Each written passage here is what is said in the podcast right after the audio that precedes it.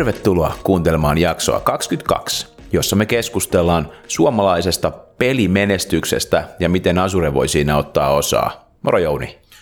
Tervehdys Sakke. Onpas taas mukava olla liikenteessä Ikkonastudion merkeissä jo 22 jaksoa. Miltä tuntuu? No aika pitkä rupeama. Kyllä mä tiesin, että tästä tulee maratoni. Mulla on ihan hyvä fiilis siitä, kuin rennoksi tämä on mennyt. Siitä mä oon aika tyytyväinen. Se on ihan totta. Hei, meillä on yksi, yksi uusi mielenkiintoinen community, eli yhteisöasia, mistä haluamme kertoa teille. Nimittäin me tuossa tota, Saken kanssa, hei Sakke kertoo ensiksi käyttäjäryhmäasioita, se on, se on, tai käyttäjäkerhoasioita, se on tärkeää. No mennään siihen ensiksi. Eli toi Azure User Group aloittaa aktiivisen toimintansa. Se, sinne kutsutaan sekä IT Pro että kehittäjäporukkaa. Meillä tulee LinkedIniin, Meetupiin, Facebookiin, näihin paikkoihin – tätä pöhinää, ja toi ensimmäinen tapahtuma on ensimmäinen kuudetta, ja sinne tulee puhun esimerkiksi Magnus Mortenssoni tuolta Ruotsin äh, Microsoft Directory ja Azure MVP. Että toi tervetuloa kuuleen siitä, siitä tulee varmaan huomenna vähän julkaisua, ja anteeksi, tämä, tämä jakso tulee ulos, niin viime perjantaina on tullut julkaisua, ja sitten Jouni kertoo, yritetään vähän aktivoida näitä meidän skene-kanavia – Kyllä joo, eli pikkasen tämän Azure User Groupin perustamisen yhteydessä ruvettiin miettimään sitä, että meidän pitäisi saada tämä porukka juttelemaan keskenään reaaliaikaisemmin.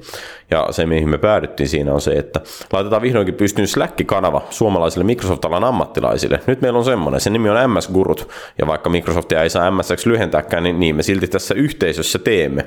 Eli http bit.ly kautta MS Gurut, bit.ly kautta msgurut. Sieltä löytyy semmoinen web-sivu, josta pystyy liittymään tähän meidän Slack-verkkoon. Ja siellä on tätä puhuttaessa se on ollut pystyssä vajaan kaksi vuorokautta ja sinne on löytynyt noin sata ihmistä, eli siis melko tiukka lähtö tämmöiselle suomalaiselle yhteisökanavalle, eli hyviä keskusteluita, tervetuloa sinne. Ja sen lisäksi, että tuutte sinne keskusteleen tietysti, niin sinne saa perustaa kanavia. Eli jos teillä on joku tietty mielenkiinnon aihe, joku mikroormi, mitä käytetään sitten .NET-maailmassa, niin tulkaa sinne ja perustakaa sille oma kanava, ja jos sinne liittyy joku toinenkin, niin sinnehän on mukava vähän plänäillä yhdessä juttuja. Avoin sosiaalinen verkosto siis. Mutta hei, onko meillä palautetta? Ei. Oi vitsi, se ehkä kertoo siitä, että teidän pitää lähettää meille palautetta. Mutta jotta te voitte lähettää meille palautetta, meillä pitää olla sisältöä. Daivataanpa sisään, meillä on nimittäin luvassa, mitäs meillä onkaan luvassa? Kalle Hiitola, Next Games. Sinne siis. Ja tällä kertaa studiossa meillä on Next Gamesin CTO, Kalle Hiitola. Tervetuloa.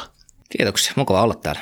Miehellä on pitkä ura takana, 15 vuotta aloittanut klassikaspilla ja webakoodauksella ja grafiikkaa ja fläsää ja vähän välis markkinointimediatoimisto settiä ja nyt sitten pelikoodauksessa kiinni. Miltä tuntuu? No ihan hyvältä. Pitkä, pitkä reissu takana, että tota, ollut ihan hauska, hauskoja kokemuksia Vaikut, varrella. Vaikuttaa siltä, että olet päässyt oppiin, oppiin aika paljon eri, eri juttuja. No joo, siis todella paljon tullut tehty erilaisia juttuja, että mutta nyt on, nyt on niin hauska nähdä, että miten kaikki näitä asioita, mitä on tullut matkan varrella tehtyä, niin pystyy käyttämään pelikehittämisessä. No joo. Oot sä niinku tyyppinä tämmöinen niinku hypen aaloharjalla kulkija, että ekaksi oli tuossa muodikkaassa uusmediabisneksessä väänsit niinku web-sivuja, flashia ja tämmöistä, ja, ja, nyt sitten niinku pelit, jotka on tämä Suomen niinku seuraava darling, että, että täältä pitäisi tulla tämä kansantalouden nousu, niin onko tämä sulla niinku, niinku urasuunnitelma? Ja mehän luotetaan suhun, että se tulee. niin, totta kai. Ää, toivon mukaan tulee, tulee että, että Suomi olisi täällä olisi paljon kirkkaita pelitähtiä, mutta ää, Aaloharjalla, no siis kyllä se nyt tolleen kun se katsoo, niin kyllä se vähän siltä vaikuttaisi, että tota, ää, tälleen kun retrospektiivisesti sitä asiaa, asiaa kelaa, niin melkein se vaikuttaa sieltä, että tässä Aaloharjalla on menty koko ajan, mutta ei se ehkä suunniteltua ollut, että tämä on ihan vaan sattumien summaa, mutta kyllä se kuplan aikoihin oli aika, aika kova vauhti päällä ja mielenkiintoisia asioita tehtiin ja väliin myytiin ihan puhdasta ilmaa, että, että, että, että se on ihan hauskaa. Mähän toi mä uskon selkeästi, että sä oot hakenut vaan henkilökohtaista kasvua vastaamalla tämmöisiin haasteisiin, mitä sitten on tullut näissä kärkipaikoissa, että et sä oot hakenut mitään semmoista feimiä. Noin mun olisi pitänyt äsken vastaa selkeästikin. Että ota. No niinhän sä vastasit, mutta naamalla. Mä kerroin podcastissa, että miltä sä näytät. Että toi. Hei, sulla on toi Microsoftin feimi, Hanselin minuutit. Mimmosta, miten se meni käytännössä, millaista oli? Moni varmaan kuunteli sua. Mä en ole siis kattonut moniko sitä kuunnellusta podcastia. No ainakin kaksi me ollaan Jounikas molemmat kuunneltu. Niin, no, että... se, se, on, se on sitten niin varmistettu kaksi kuuntelijaa. Oh. Ja sitten sit ehkä joku, joku meidän tota Markom-tiimistä on kuunnellut sen ihan vaan varmuuden vuoksi. Ää, se, oli, se oli aika mielenkiintoinen kokemus. Niin, Scott otti yhteyttä ja sanoi, että kiinnostaisiko. Ja, ja, ja kyllä siinä vähän taisi Microsoftin Juhanikin auttaa, että se piti huolen siitä, että Scotti ja tämmöinen meikäläinen on olemassa ja meidän firma on olemassa, me käytetään niitä tuotteita.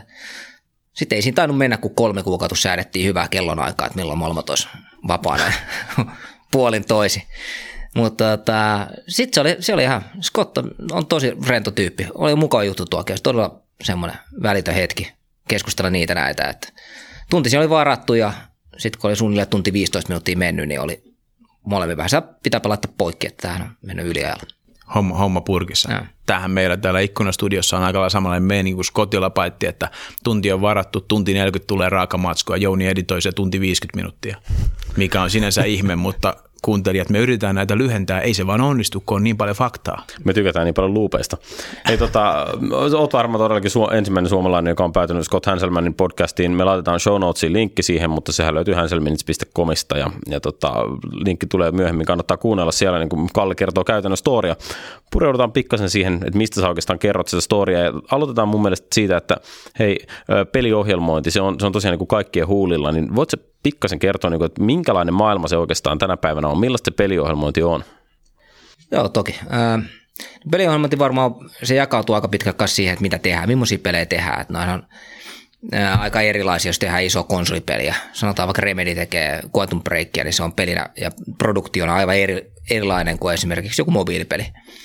Ää, mobiilipelikin voi siis olla, olla iso produktio, ei siinä mitään, mutta tota, se ehkä, mi, miten se suunnitellaan sitä peliä, mi, kuinka tavallaan palvelun omainen siitä pelistä loppujen lopuksi tulee, niin riippuu paljon siitä alustasta, mihin se, mihin se laitetaan menemään.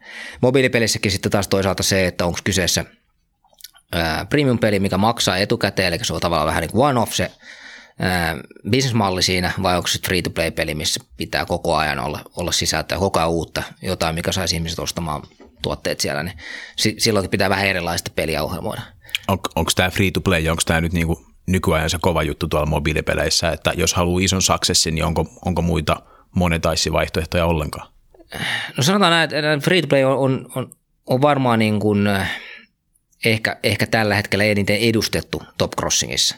Mutta en mä itse näkisi, että se välttämättä on niin kuin pakollinen, että on pakko olla. Ja se on myös vähän siinä mielessä, että miten mittaa menestyksen jollekin pienelle neljän hengen pumpulle, joka tekee tietysti indisukseen ja saa hyvän Apple-fieturoinnin jossain kohtaa, ne kerää sillä jonkun puoli miljoonaa installia, ottaa neljä euroa per installilta. Niin kyllä se varmaan sen neljä jätkälle on ihan oikea sukseen. Hmm. Et tota, se riippuu, mitä se mittaa. Sitten taas, jos on isompi tuotanto, on vähän tota, VC-rahaa takana ja muuta, muuta vastaavaa, niin sitten yhtäkkiä onkin tilanne se, että tuommoinen menestys, niin olisi hirveä pettymys varmaankin. Et se on ihan, riippuu niin näkökulmasta. Just näin. Mikä toi, mä mietin tota peliohjelmointia, musta tuntuu silleen, kun itse on tuossa bisnespuolella aika vahvasti, niin että peliohjelmointi on vähän semmoinen subsetti siitä – ohjelmoinnista ja bisnesohjelmointi on se toinen subsetti. Että jos mietitään peliohjelmoijia, niin millaista jengiä, onko se, niinku, onko se niinku elämäntapa tai elämäntyyli? Onko, näkeekö peliohjelmoijien joukossa paljon ohjelmoijia, jotka on silleen, että hei, tämä on tämä, mitä mä oon halunnut tehdä ja, ja niin, niinku tämmöistä juttua? Kyllä se, kyllä se niin paljon on sitä porukkaa, jotka on tosi rakkaudesta peliin niin sanotusti ää, mukana hommassa ja haluaa sitä tehdä. Toisaalta siellä on myös paljon kavereita, jotka on esimerkiksi aikaisemmin tehnyt bisnesmaailman hommia ja sitten myöhemmin siirtynyt – pelimaailmaa. Tai esimerkiksi niin, että ne on aloittanut jossain, tehnyt, tehnyt jossain jotain web ja muuta vastaavaa, sitä kautta päässyt niin pelimaailman ohjelmoijaksi sitten myöhemmin sitten pidemmän, pidemmän uran tehnyt pelipuolella. Ja toisaalta on se aika erilaistakin se ohjelmointi sitten taas niin peli- ja bisnespuolella. Mutta sitten taas löytyy paljon yhtenäisiä asioita, että, että molemmissa ehkä, ehkä just se business- ja peli, pelipuolessa on, on ne omat tärkeät asiat. Jos miettii niitä niin bisnespuolella, missä pitää olla varmuus, että asiat tapahtuu oikein, hyvä ylläpito, että koodi on hyvin niin kuin uudestaan käytettävissä, helposti korjattavissa ja muuta vastaavaa. Mutta sitten taas pelipuolella sun äkkiä se kääntyy sille puolelle, että sulla on taas se performanssi siellä. Että sun mm. pitää pystyä puskemaan grafiikkaa pihalle ja muuta vastaavaa. Ja, sit, ja silloin herkästi siinä käy taas niin, että jossain kohtaa pitää ottaa vähän iisimmin. Eli sitten voi olla, että se koodi ei ehkä ihan kaikki enterprise-malleja täytä, mutta, mutta ainakin suorittaa. Onko se niin kuin päivittäinen duuni kuitenkin, jos mietit, että bisnesmaailmassa sinnekin on Waterfallin on, on syössyt pois nämä ketterät mallit, ja kun lukee paljon artikkeleita Supercellistä ja tästä, että kuinka ne tekee ketterästi ja lahtaa suurimman osan niistä ideoista, mitä niillä on ollut, että ne liinisti testaa niitä käyttäjillä, konsumereilla, niin se tuntuu aika ketterältä, niin varmaan pelialalla toi on niin kuin aika semmoista daily-kamaa, että mennään liinisti eteenpäin ja testataan joka välissä. No joo, kyllä se niin kuin, sykli on aika nopea ja koetaan sitä kautta saada varmistus siitä, että ne asiat, mitä tehdään, on oikeat asioita. Eli iteroidaan paljon. Sen lisäksi kaikki koetaan testata, eli niin paljon kuin mahdollista, niin peli on, on, on data-driven tyyppistä. Eli kaik, kaikkeen voidaan melkein vaikuttaa jo jonkun sortin ää, datalla. Eli on se sitten, että millaisia yksikköjä siinä pelissä saa, tai mitä jokin maksaa, tai millaisia esimerkiksi kampanjat on käynnissä tai muuta vastaavaa. Ne kaikkea voidaan, voidaan säätää nopeasti ja voidaan nopeasti ymmärtää, että kuinka kuluttaja siihen suhtautuu niihin asioihin. Eli toi kuulostaa musta niin kuin siltä, että tämmöinen niin moderni peli, joka on tämmöinen, siis sitä voi silleen varmaan ajatella, että se on tämmöinen niin elävä organismi, että se elää verkossa ja, ja sillä on niin pelaajia, jotka on yhteydessä johonkin palvelimiin ja niin edelleen, niin, niin se on itse asiassa niin ihan oikeasti niin jatkuvasti kehitettävä tuote, josta te niin otatte telemetriadataa talteen ja niin reagoitte siihen jollain tavalla. Joo, se, se, se on juurikin näin, eikä se on, se on jatkuva palvelu game as a service tai mitä nyt haluaa joku amerikkalainen sanoa, mutta suunnilleen näin se menee ja se on, se on hyvä huomata, meilläkin on paljon pelikoodeja, jotka on siis, tulee tuolta konsolimaailmasta ja missä, missä pelit on usein tehty niin, että, että niitä tehdään pari-kolme vuotta ja sitten se shipataan ja sitten siirrytään seuraavaan projektiin. Ja siinä ei paljon, sitten sen jälkeen kun se on viimeiset poliisit mennyt läpi, että se on kiilotettu ja hyvin hoidettu peli, niin joutunut enää pelialle katsomaan, että se voi olla, että siellä on vähän muutama, muutama johtosolmussa, että ihan, ihan maailman helpointa ei korjata asioita, jos jotain menisi pieleen, mutta laitetaan se kuntoon ja hyvä, hyvä tuote tulee pihalle.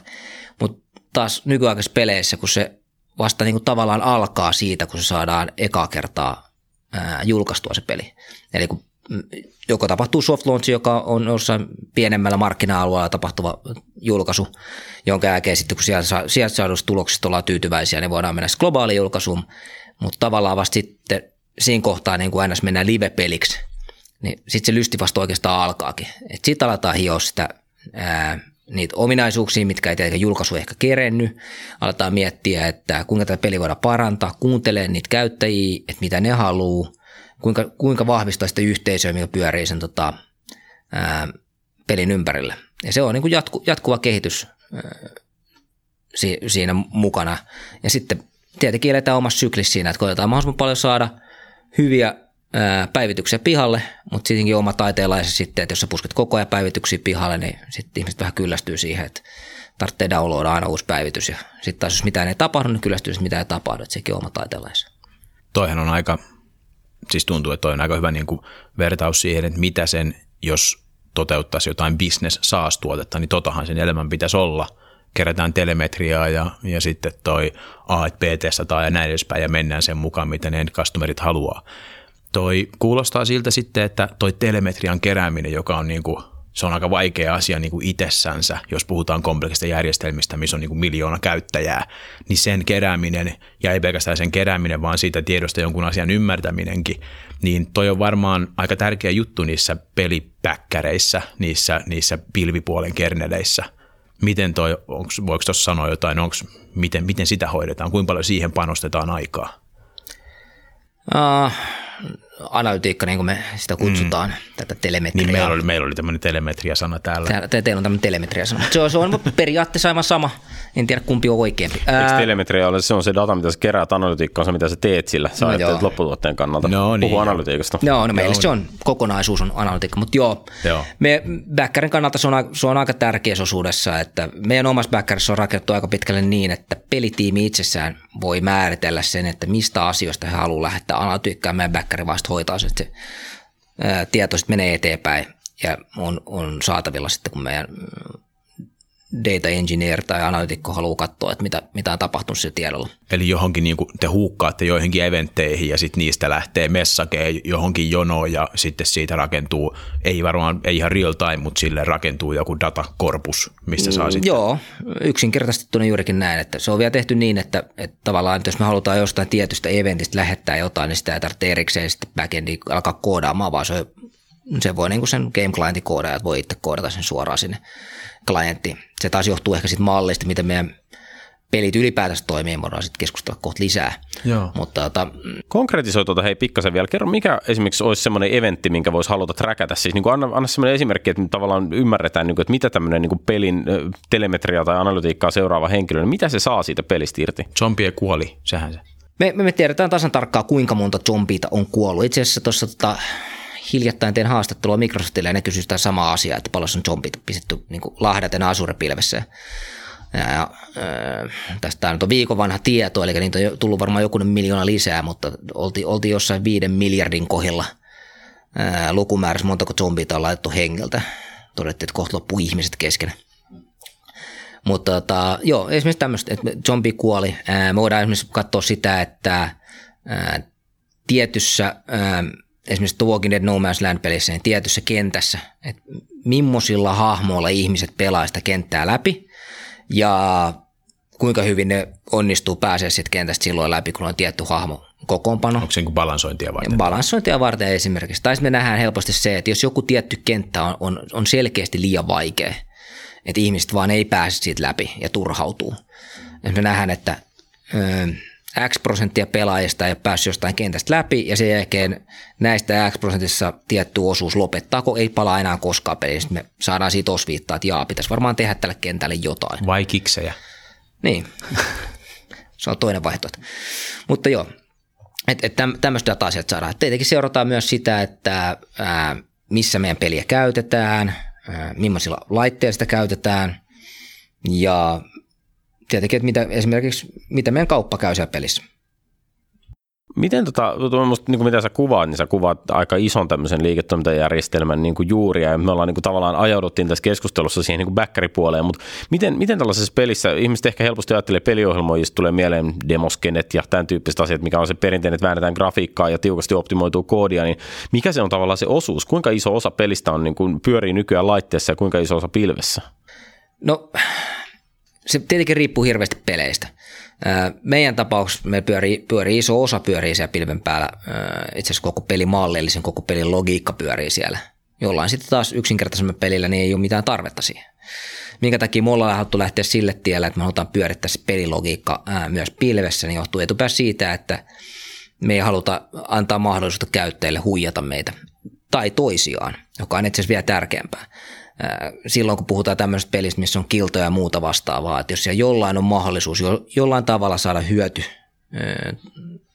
toiseen verrattuna, niin silloin, silloin sitten herkästi lähtee pohja koko peliltä ja se voi aiheuttaa ihan katastrofaalisia seurauksia.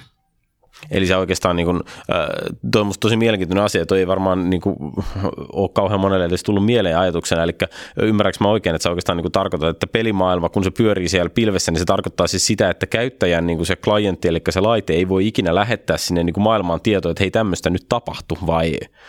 No siis se yrittää kyllä lähettää, mutta äh, miten meillä toimii oikeastaan malli, tai tämä koko malli tuon tota, klientin ja äh, backerin välillä on oikeastaan se, että meillä sekä klientissa että backerissa pyörii sama malli, sama tavallaan niin kuin pelilogiikka. Hmm, steitti. State, joo. Modelliksi me sitä kutsutaan, mutta, tota, mutta, mutta state käy ihan yhtä hyvin. Ää, eli se on käytännössä katsoen se perus, perustoiminnat, eli kaikki, mikä edustaa sitä pelaajaa. Ja serveri on tämä määräävä osapuoli tässä. Ja tämä malli on deterministinen, eli se mitä tapahtuu klientilla, niin pitää myös tapahtua siellä serverin päässä. Ja klientti taas lähettää kyllä komennot, eli mitä me ollaan rakennettu, se on niin, että meillä on periaatteessa ihan vaan komentoluokkia, jotka serialisoituu näpsäkästi matkan varrella, kun ne piuhalla ja kun ne tulee pä- serverin päätyyn, ne serialisoituu takaisin takas tämmöisessä komentoluokaksi.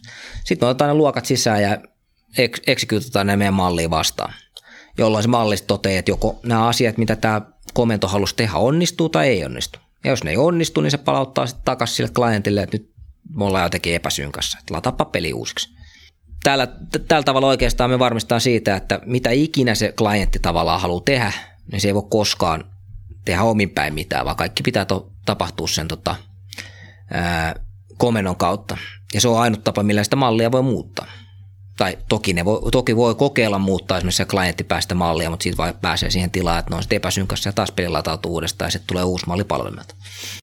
Toi on aika mielenkiintoinen, sulla oli niin kuin monta potentiaalista kallista termiä, kun puhutaan skaalautuvuudesta, että on paljon käyttäjiä. Että niin kuin serialisointi on niin kuin kallis juttu.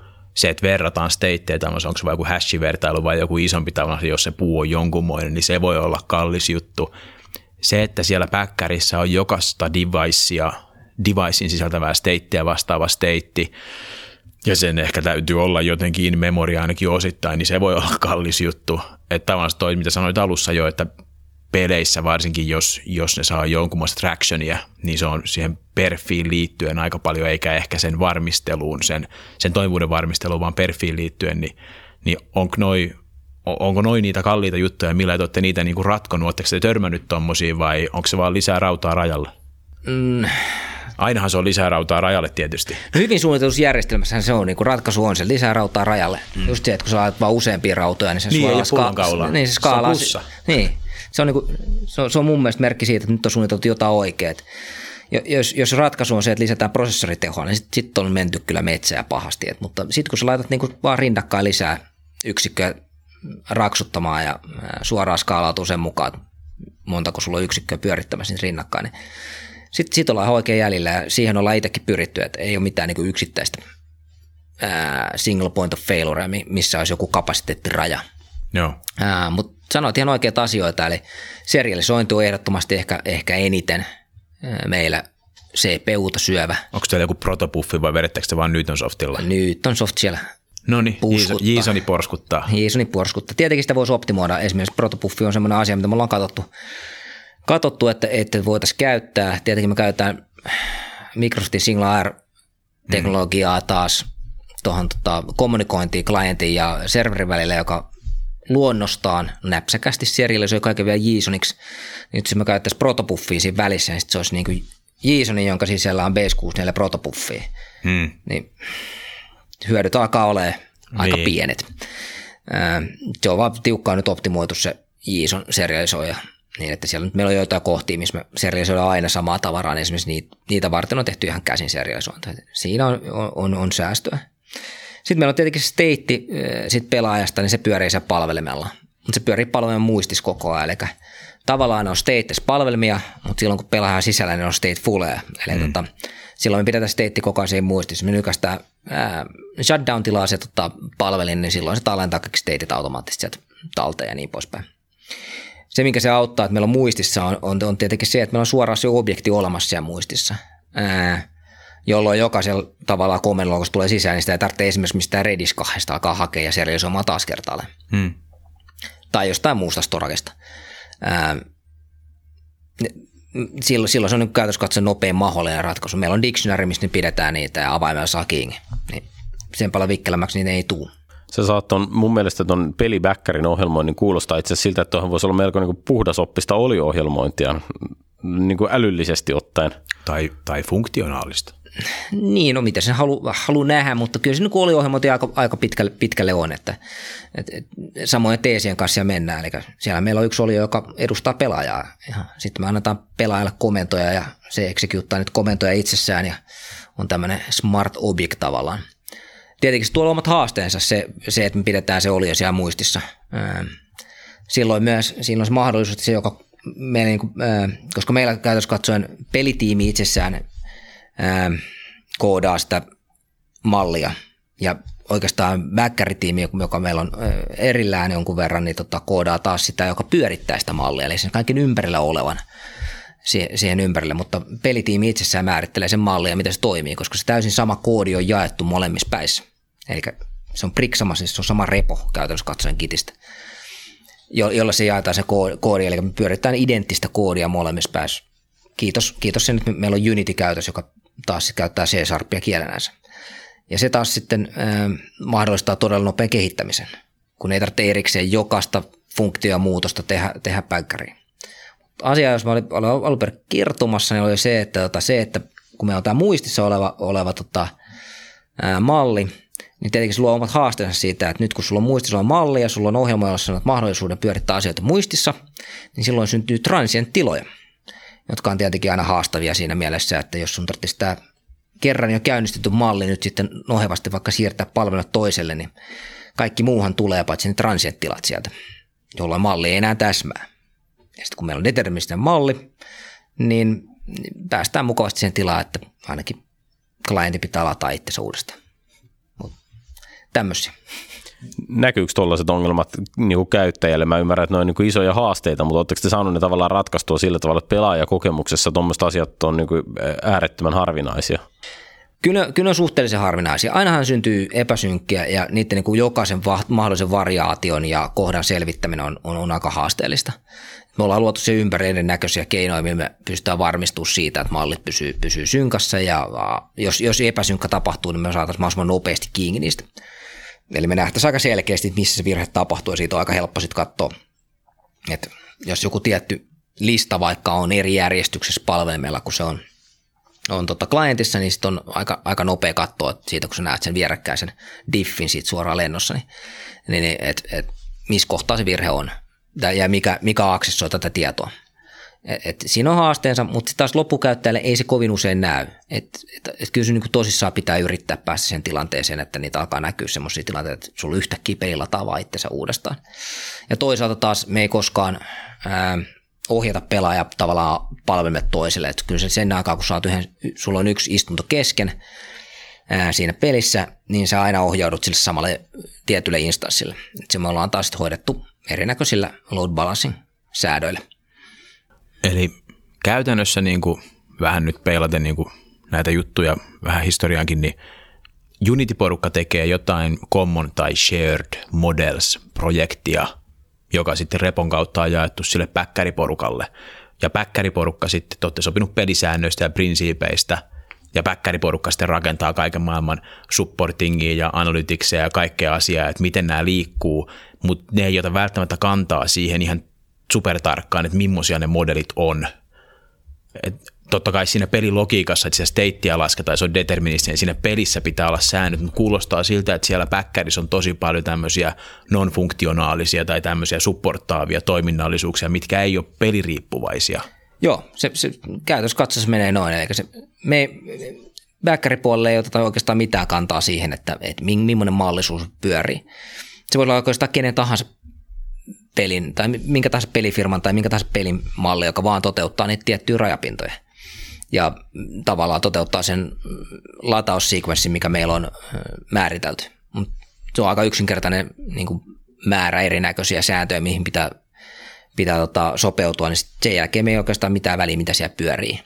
Totta kai sitten me tehdään load-testi sille mallille jossain kohtaa ja katsotaan, että onko siellä mitään niin kuin nokkelaa keksitty, kuten jotain NNT for loopia. Hmm.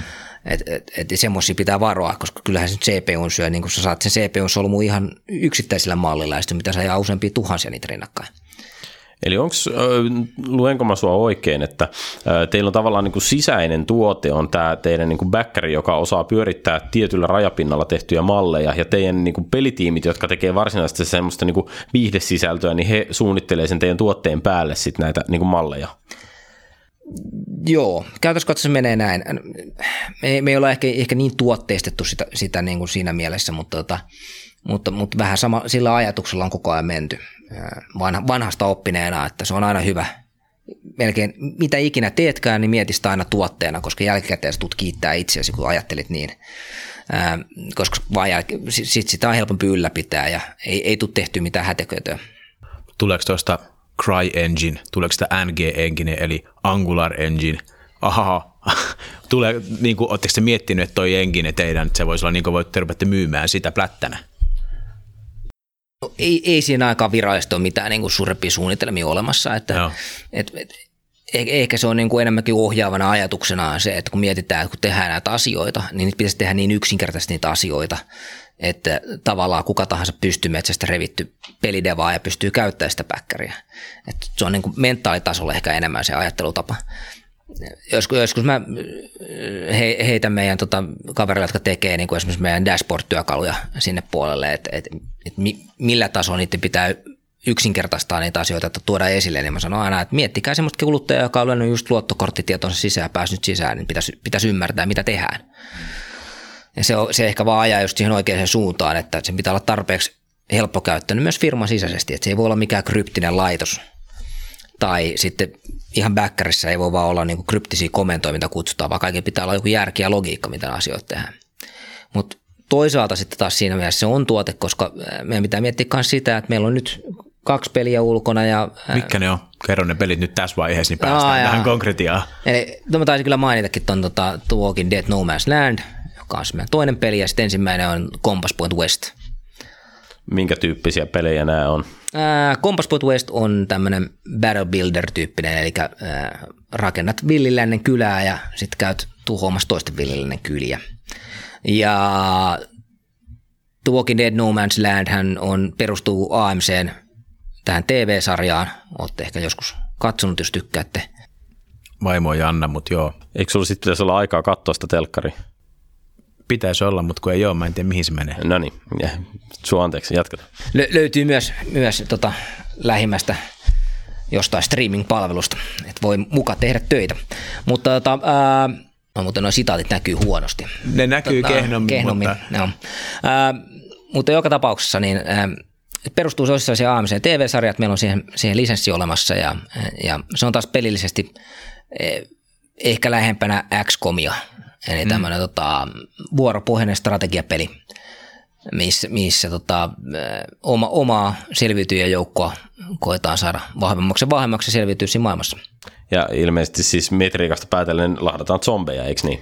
Joo, virallinen nimitys, siis koskaanhan The Walking Dead itse asiassa TV-sarjassa ei ole käytetty sanaa zombie, että se on kyllä väärin siellä alussa, vaan on volkereita.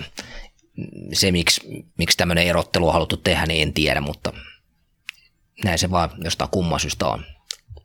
Joku autolla liikkuja Jenkeissä isokiho vihaa kävelijöitä. Tämä on vaan mun teoria. Joo, en, en, en kommentoi, en, en tiedä kyllä yhtään mistä johtuu, mutta Täysin mahdollista. Ainakin mielenkiintoinen teoria.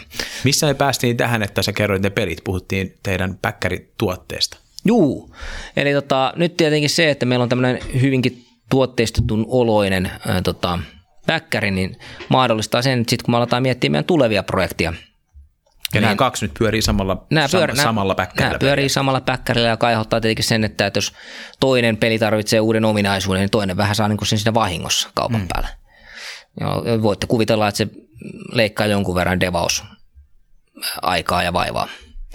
Ja nyt sitten kun aletaan tekemään kolmatta projektia jossain vaiheessa, niin sitten yllättäen se kolmelle projektilla on sitten backkari olemassa, missä on highscore toiminnassa ja missä tämä malliajattelu toimii valmiina. Se on battle proven, me tiedetään, että se kestää kuormaa, siellä, siellä pystytään, pelaajasteitti pysyy varmasti tallessa. Meillä on äh, chatit ja kiltajärjestelmät olemassa – integraatiot erinäköisten sosiaalisten palveluiden kanssa on olemassa ja muuta vastaavaa. In-app purchases toimii. Ja niin, juuri näin, niitä ei tarvitse taas uudestaan kirjoittaa. Debugit ja systeemit, no se on kyllä, se kuulostaa aika hyvältä. Onko Teekö sä itse enemmän duunia niin tuon päkkärin kanssa vai niin kuin mihin haasteisiin sä heräät aamulla ja onko se sen takia, miksi sä tuota duunia teet? No, no onko mä... tämä kompleksisuus tietty juttu, mikä vetoo suhun? No siis mä oon, mä oon enemmän päkkär, päkkäri, no historiastakin riippuen niin, tota, enemmän, enemmän päkkäritausta. Eli tota, Next Games on ensimmäinen pelifirma, missä mä oon käytössä katsoen töissä. Intohiminen pelaaja tietenkin ja monta, monta harrasteprojektia takana, mutta virallisesti eka kertaa niin peliteollisuus mukana. Ja silloin kun me perustettiin firma, niin meillä oli kyllä aika selkeä jako oli siitä, että mä vastaan Päkkäristä ja Jumisko Jaakko sitten, yksi meidän toinen, yksi, yksi meidän neljästä founderista, ää, tota, sitten vastasi katson klienttikoodaamisesta.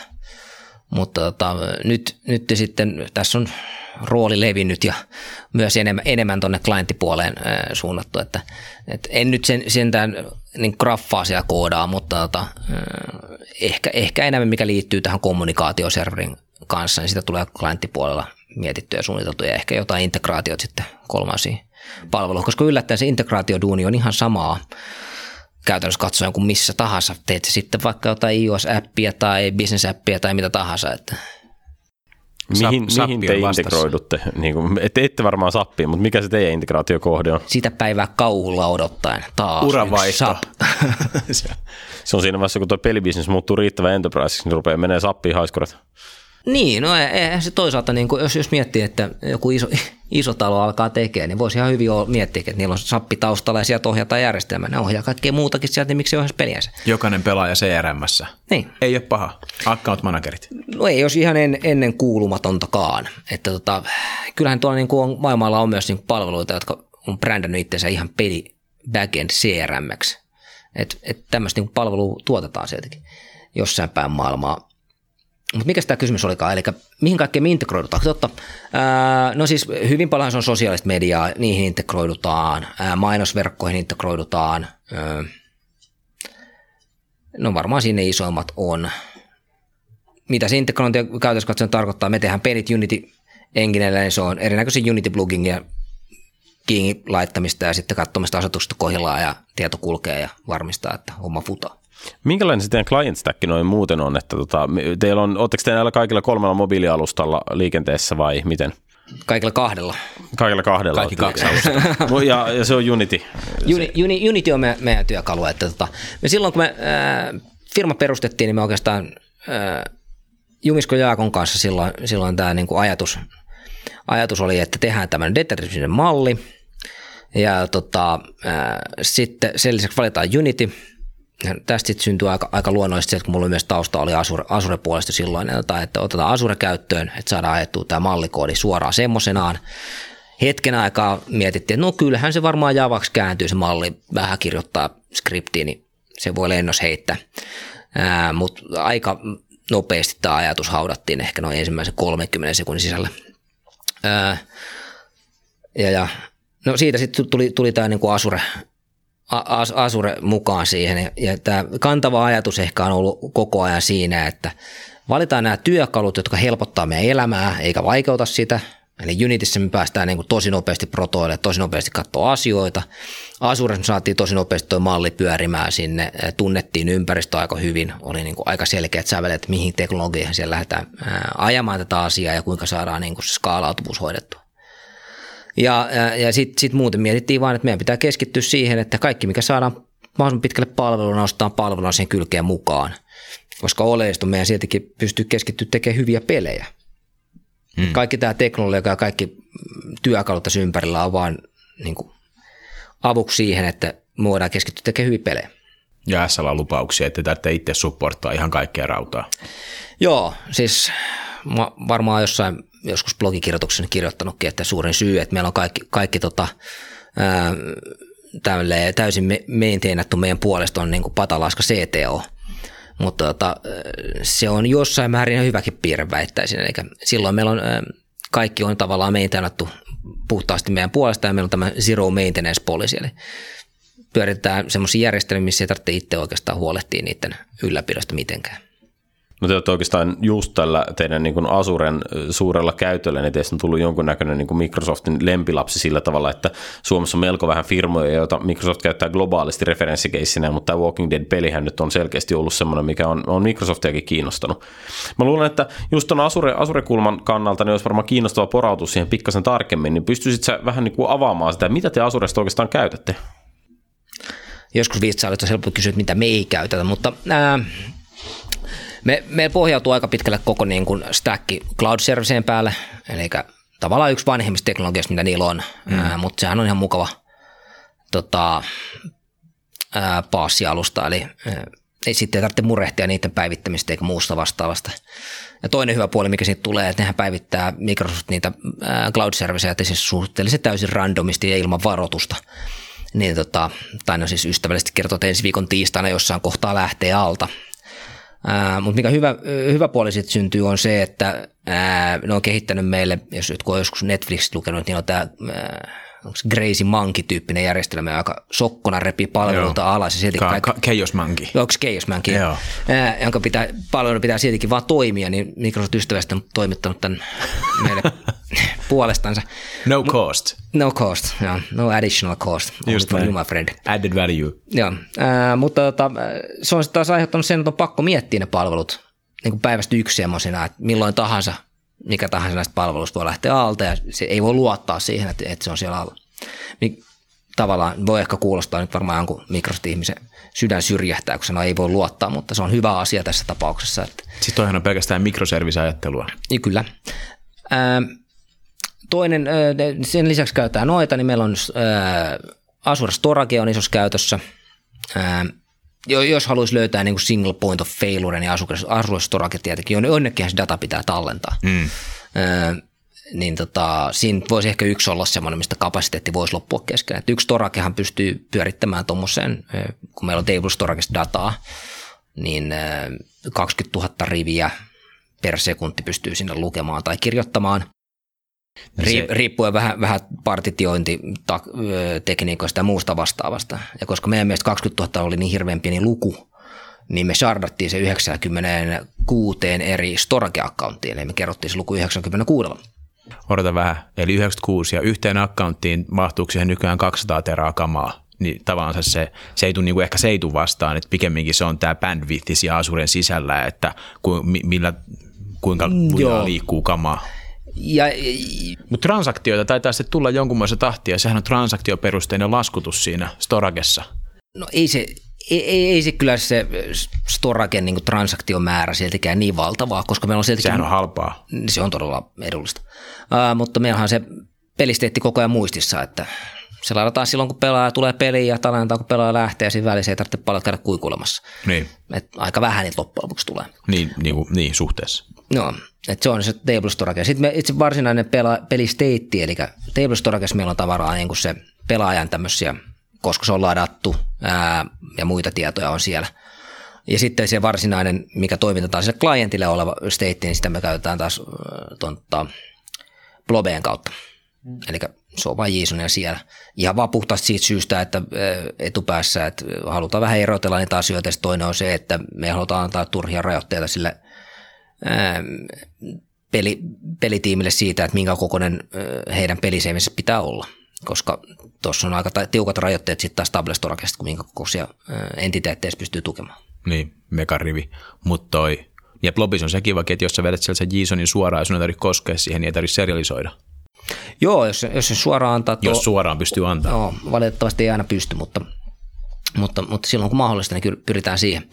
Sitten käytetään, käytetään storage kyö, käytetään, eli jonoja, ja niitä taas sitten offloadataan sellaisia asioita, että jos me huomataan, että tässä nyt oltaisiin tekemässä fronttipalvelimella palvelimella jotain asiaa, missä tavallaan yhdestä tiedosta tallennetaan useampia eri versioita storageihin tai jonnekin muualle, niin se offloadataan sitten jonopalvelimeen, jonopalvelimet käsittelee niitä sitten kun käsittelee.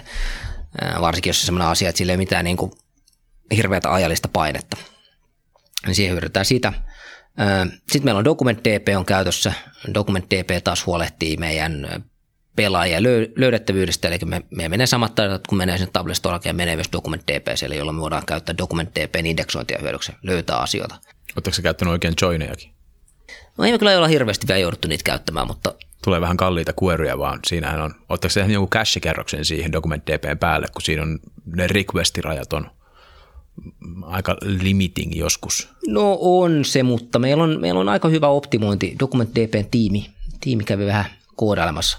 Ja, Tota- tota. niin siis, eli Microsoftin Document DPn tiimi. Joo, me oltiin, me oltiin tota, Microsoft tarjosi hyvää palvelua, erittäin hyvää palvelua tuossa tota, Walking Deadin launchin yhteydessä. Me oltiin, min- minä ja yksi, yksi toinen kaveri meiltä, niin oltiin Redmondissa paikan päällä siellä ja siellä oli sitten 247 ää, valmiudessa kaverit ja sitten meillä oli esimerkiksi yhdessä kohtaa oli vähän, yhdessä kuorussa oli vähän haasteita ja Joo. laitoin sitten Document DPn engineerille viestiä illalla 11 aikaa, että, että huomenna kun tuo launchi, että ei vielä ihan performoi tämä yksi haku täällä, että mitäs, mitäs tehdään. "Mutta ei tässä mitään, että 15 minuuttia lapset on nukkumassa, mä oon siinä. Tota, sitten käytiin sitä koodia siinä läpi ja kaveri että joo, tuossa tarvitsisi tota, vähän tarvitsisi tota optimoida, tuo voisi ajaa itse asiassa rinnakkain, niin mä olisin sen näppäimistä käteen, että ollut hyvä vaan. Siellä se on vieläkin se koodinpätkä. Että tota, No, se on palvelu parhaimmillaan. aika mahtava juttu. Joo, me, en, pakko sanoa, että en keksi, mistä, mistä noin hyvää palvelua olisi saanut.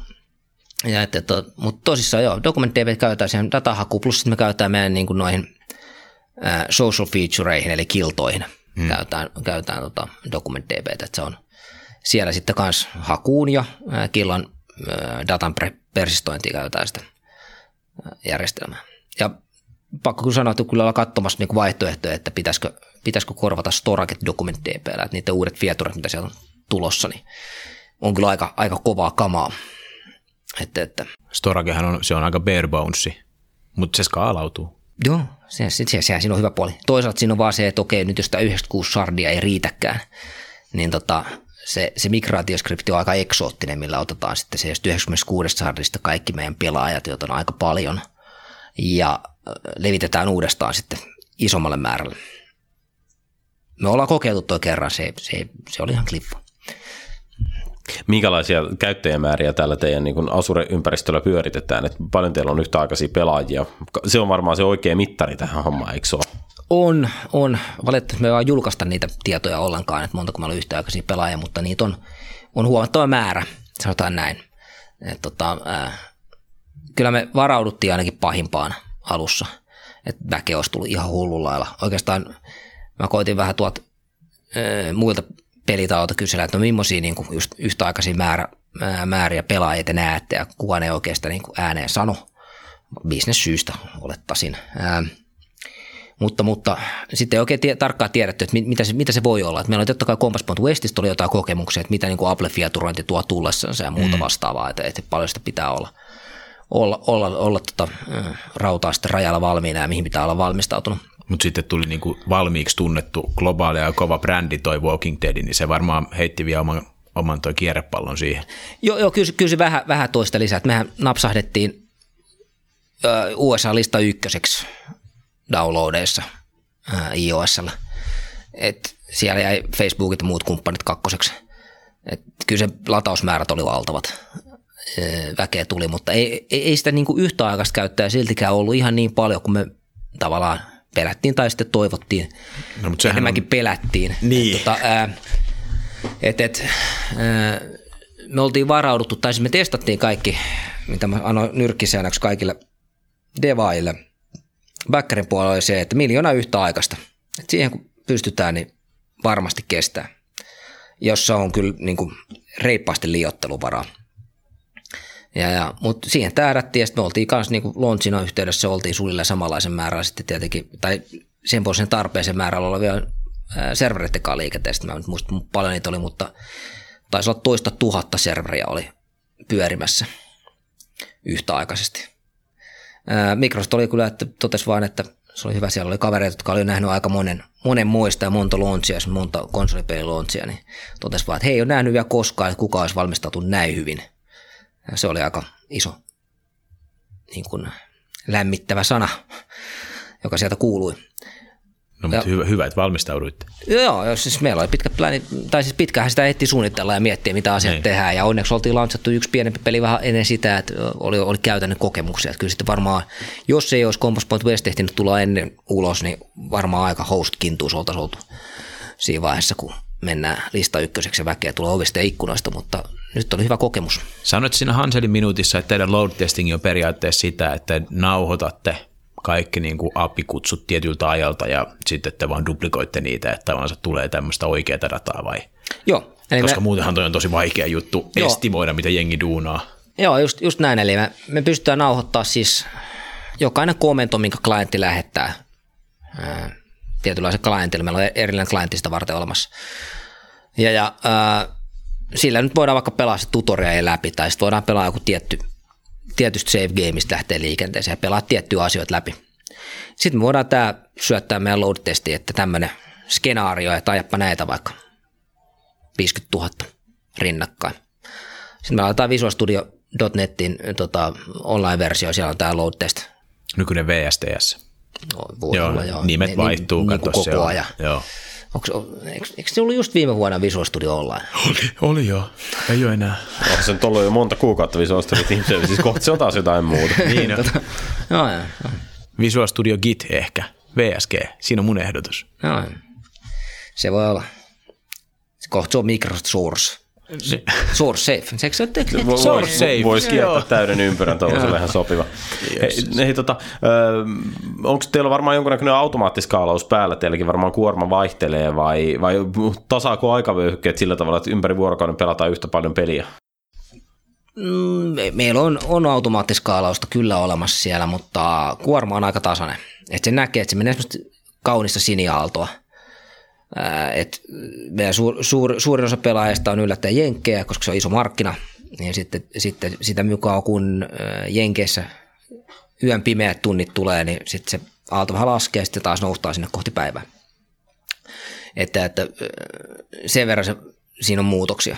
Toisaalta se on aika stabiili määrä, että se niin perustaso ei koskaan häviä sieltä, että siellä koko ajan on, on pelaajia. Se on kyllä hämmästyttävää, että jos mennään esimerkiksi maintenanceen palvelujen kanssa ja tehdään joku muutos tai uusi, uusi, uusi versio tulee kokonaan, että tarvitsee päivittää palvelimet, niin sen jälkeen kun se laittaa takaisin päälle, niin se on niin kuin, eka minuutin sisällä tulee jo tuhansia ihmisiä, että siellä niin kärsimättömästi on pakko olla niin kuin hirveä määrä porukkaa, jotka vaan painaa sitä ilmoitusta, että we're on maintenance, please try again. Ja siellä hakataan ruutua niin kuin kerran sekunnissa toivotaan, että pääskö sisään, koska porukkaa tulee niin kuin heti kun ovi aukeaa, niin tulee hullut määrät. Pahimmat voviajat pistää itsensä jonoon just ennen saunaa. Ja. Joo. Miten toi, tarkoittaako toi, että kun siellä päkkärissä on niin vahva se steitti, niin onko mahdollista tehdä jotain päivityksiä ihan pelkästään päkkäriin tavallansa? Voiko se uida se päivitys sieltä jotain steittiä pitkin sinne klienttiin? Ää, Koska toihan on aika niin päheä juttu, että niin voisi vetää lennosta, että hei, että nyt, nyt sulla on niin eri pelisäännöt, että tuossa onkin seitsemän luotia eikä kuusi. Joo, siis kyllä, kyllä ne juurikin näin. Eli mehän ohjataan kaikki tavallaan se data, mikä niin kuin ekonomia data, millä ohjataan sitä peliä, tulee sitten backerin puolelta. Eli me pystytään suoraan käytössä katsoen näin. Excel-sheetiin vaihtamalla arvoja, päivittää ne tiedot sitten pelaajalle. Ja sitä mukaan sitten pelaajat saa ne uudet arvot. Sen lisäksi, mitä voidaan päivittää, on tietenkin sitä mallia, eli miten asioita käsitellään. Jos meillä on esimerkiksi käynyt joku virhe siinä, että me annetaan vaikka vääriä palkintoja tai jotain muuta vastaavaa ää, taistelun jälkeen. Sen sijaan, että meidän tarvitsisi päivittää koko klientti, ää, me voidaan esimerkiksi vaan, vaan siellä palvelemaan päivittää sitä tietoa. Toki siinä voi käydä esimerkiksi niin, että sitten ää, palvelimen mielestä lasketaan jotain ja sitten näyttökerros näyttää niin kuin toista tulosta Mm. ää, klientilla, mutta loppujen lopuksi niin kuin, ää, enemmän tai myöhemmin se tasaantuu. Et jonkun verran voidaan tehdä niitä muutoksia sinne niin kuin suoraan palvelun päätyyn. Ja aika paljon use, ää, tai niin kuin useissa tapauksissa nämä, tota, jos joudutaan tekemään jotain korjauksia, niin ensiksi pyritään aina tekemään tietenkin serveripäässä se mallikorjaus, että voidaan siellä korjata tietyt ongelmat, mitä tulee vastaan pelaajalla. Ja sitten vasta sen jälkeen aletaan miettiä, että pitäisikö tästä submitoida uusi versio, koska Apple ystävällisesti pitäisi se jonos jonkun muutaman päivän Mm. ennen kuin saadaan versiot ihan mitään niin kuin hot patchausta ei ole mahdollista tehdä. Muutama päivähän ei ole niin kuin paha, että tuollahan ei priorisoidulla asiakkaalla voi olla parikin viikkoa se aika. Että No se on pari viikkoa, ei, ei me olla mitenkään sen kummemmin priorisoitu kukaan muukaan, että Joo. ihan, ihan sama linjalla ollaan kaikkien kanssa. niin, niin on varmaan vähän pakkokin.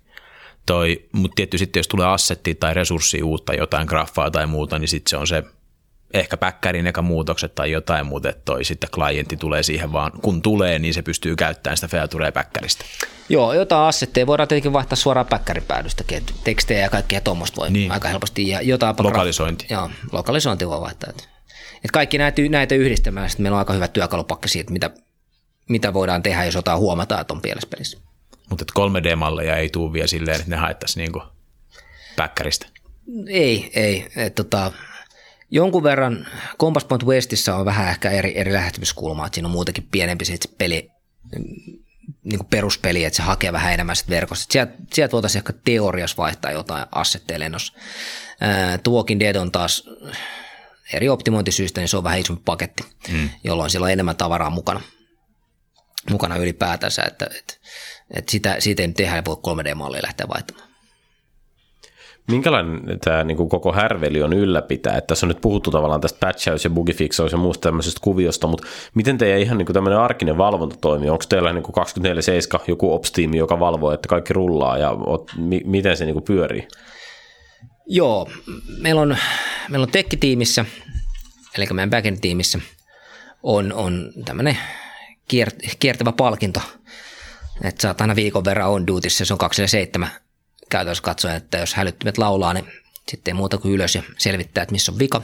Hmm. Sitten meillä erikseen on, on sit pelitiimissä on live-tiimi, joka huolehtii siitä, että ää, meillä on eventit pyörii ja kaikki muu vastaava kommunikointi peliä kohtaan, että sinne tulee sitä freshia sisältöä koko ajan, hoitaa sitä puolta.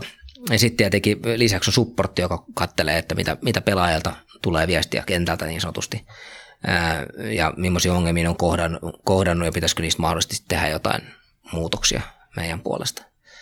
Ja, ja me, me tietenkin valvotaan koko ajan järjestelmää. Me käytetään Datadog-nimistä palvelua seurantaan, että nähdään sieltä niin kuin meidän backerin pinkkelistä, että miten asiat pyörii. Sieltä voidaan hyvin seuraa sitä, että jos verkkoliikenne yhtäkkiä romahtaa tai muuta vastaavaa, niin voidaan ottaa hälytykset siitä tai yhtäkkiä CPUt häviää tai muuta vastaavaa. Sitten meillä on semmoinen palvelu kuin Log Entries, johon me pusketaan kaikki meidän logit, joka on käytössä katsova palvelu, mikä puskee logia nähtäviksi. Sieltä voi helposti käydä etsimässä erinäköisiä arvoja. Ää, aika näpsäkkä, näpsäkkä palvelu. Ää, meillä oli aluksi oli oma, mikä oli niin kuin meidän oma dashboardi integroitu vastaavanlainen, että sinne tuli kaikki logit ja siitä pystyy katsomaan, mutta sitten alkoi tulla tämä niin toiveiden pohjattu tynnyri, että saisiko tähän tämän ja tämän ominaisuuden ja saisiko tähän mm. tämän, että voisiko, olisi kiva, jos voisi vähän regepsiä heittää tuohon ja sitä vastaan katsoa tota, ja voisiko saada näin näin muut päivää tuota talteen tuota logia ja muuta vastaan. Sitten mä mietin, että jossain on varmaan olemassa palvelu, joka on jo tehnyt. Niin ja löytyy. No. Löytyy. nyt, ne menee, nyt ne menee sinne. Ää, ja jota, sieltä sitten taas saadaan hälytyksiä, että jos tulee tietynlaisia virheitä tai muuta vastaavaa, niin, niin tota, voidaan sitten siitä laittaa suoraan hälyt. Kaikki on sitten konsolidoitu PagerDuty ja PagerDuty huutelee sieltä sitten, soittelee PagerDutyn ystävällinen puhelinääni soittaa, että nyt on jotain äällä. Oi kun kiva, se puhelu, jota kaikki odottaa. Joo. Minkälainen tämä teidän niin kuin, disaster recovery-infrastruktuuri? Oletteko te, oletteko te niin kuin useammassa datacenterissä Asuressa? Kyllä varmaan. No itse asiassa ei. Ei olla, että me ollaan yhdessä datacenterissä tällä hetkellä. Johtuen ihan vaan siitä, että tuo tota, datan georeplikointi on sen verran haastavaa. Mm. Eli kun me kaikki pelaat, sittenkin pelaa toinen toisiinsa vastaan ilman mitään maantieteellisiä rajoitteita. Niin. Niin sitten sit ei voida tavallaan niin kuin sanoa, että sun data on vaan täällä ja sun data on vaan tuolla, vaan kaikkien datojen pitäisi olla kaikkialla samaan aikaan.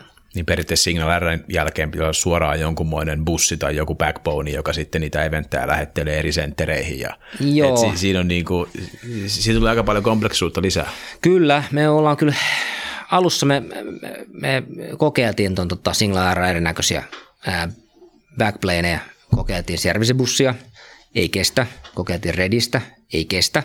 Todettiin, että no nyt ei olekaan vaihtoehtoja, mutta pitäisi tehdä oma. Mm. ei sen arvosta. Versio on kaksi päkkärituotteesta ehkä.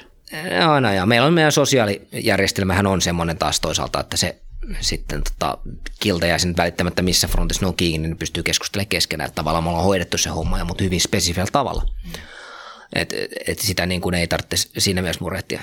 Tietenkin sitten ää, itse asiassa haastavampi osuus on se datan replikointi, eli, eli, eli millä varmistetaan se datan konsistentuisuus silloin, kun pelaaja esimerkiksi jossain corner case tekee niin, että sä pelaat jonkun ison korporaation vaikka verkossa, joka reitittyy ystävällisesti, sen lähiverkko reitittyy Jenkeistä pihalle ja saat Suomessa. Tyytyväisenä pelaat sitä, astolla kännykällä sovesti, jos wifi katkee, yhteys katkee, sitten otetaan ajaa, pitää ottaa kokonaan ihan uusi yhteys tästä kohtaa. Tai laitat vaan puhelimen taskuun ja lataat se uudestaan se peli.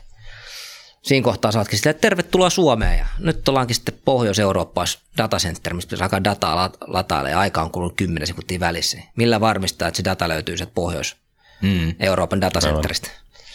Haaste. Niin, vähintään, vähintään tuossa täytyisi olla silleen, että jokaisella käyttäjätilillä on niin oma datacenter koti, jonka perusteella se sitten reitittyy.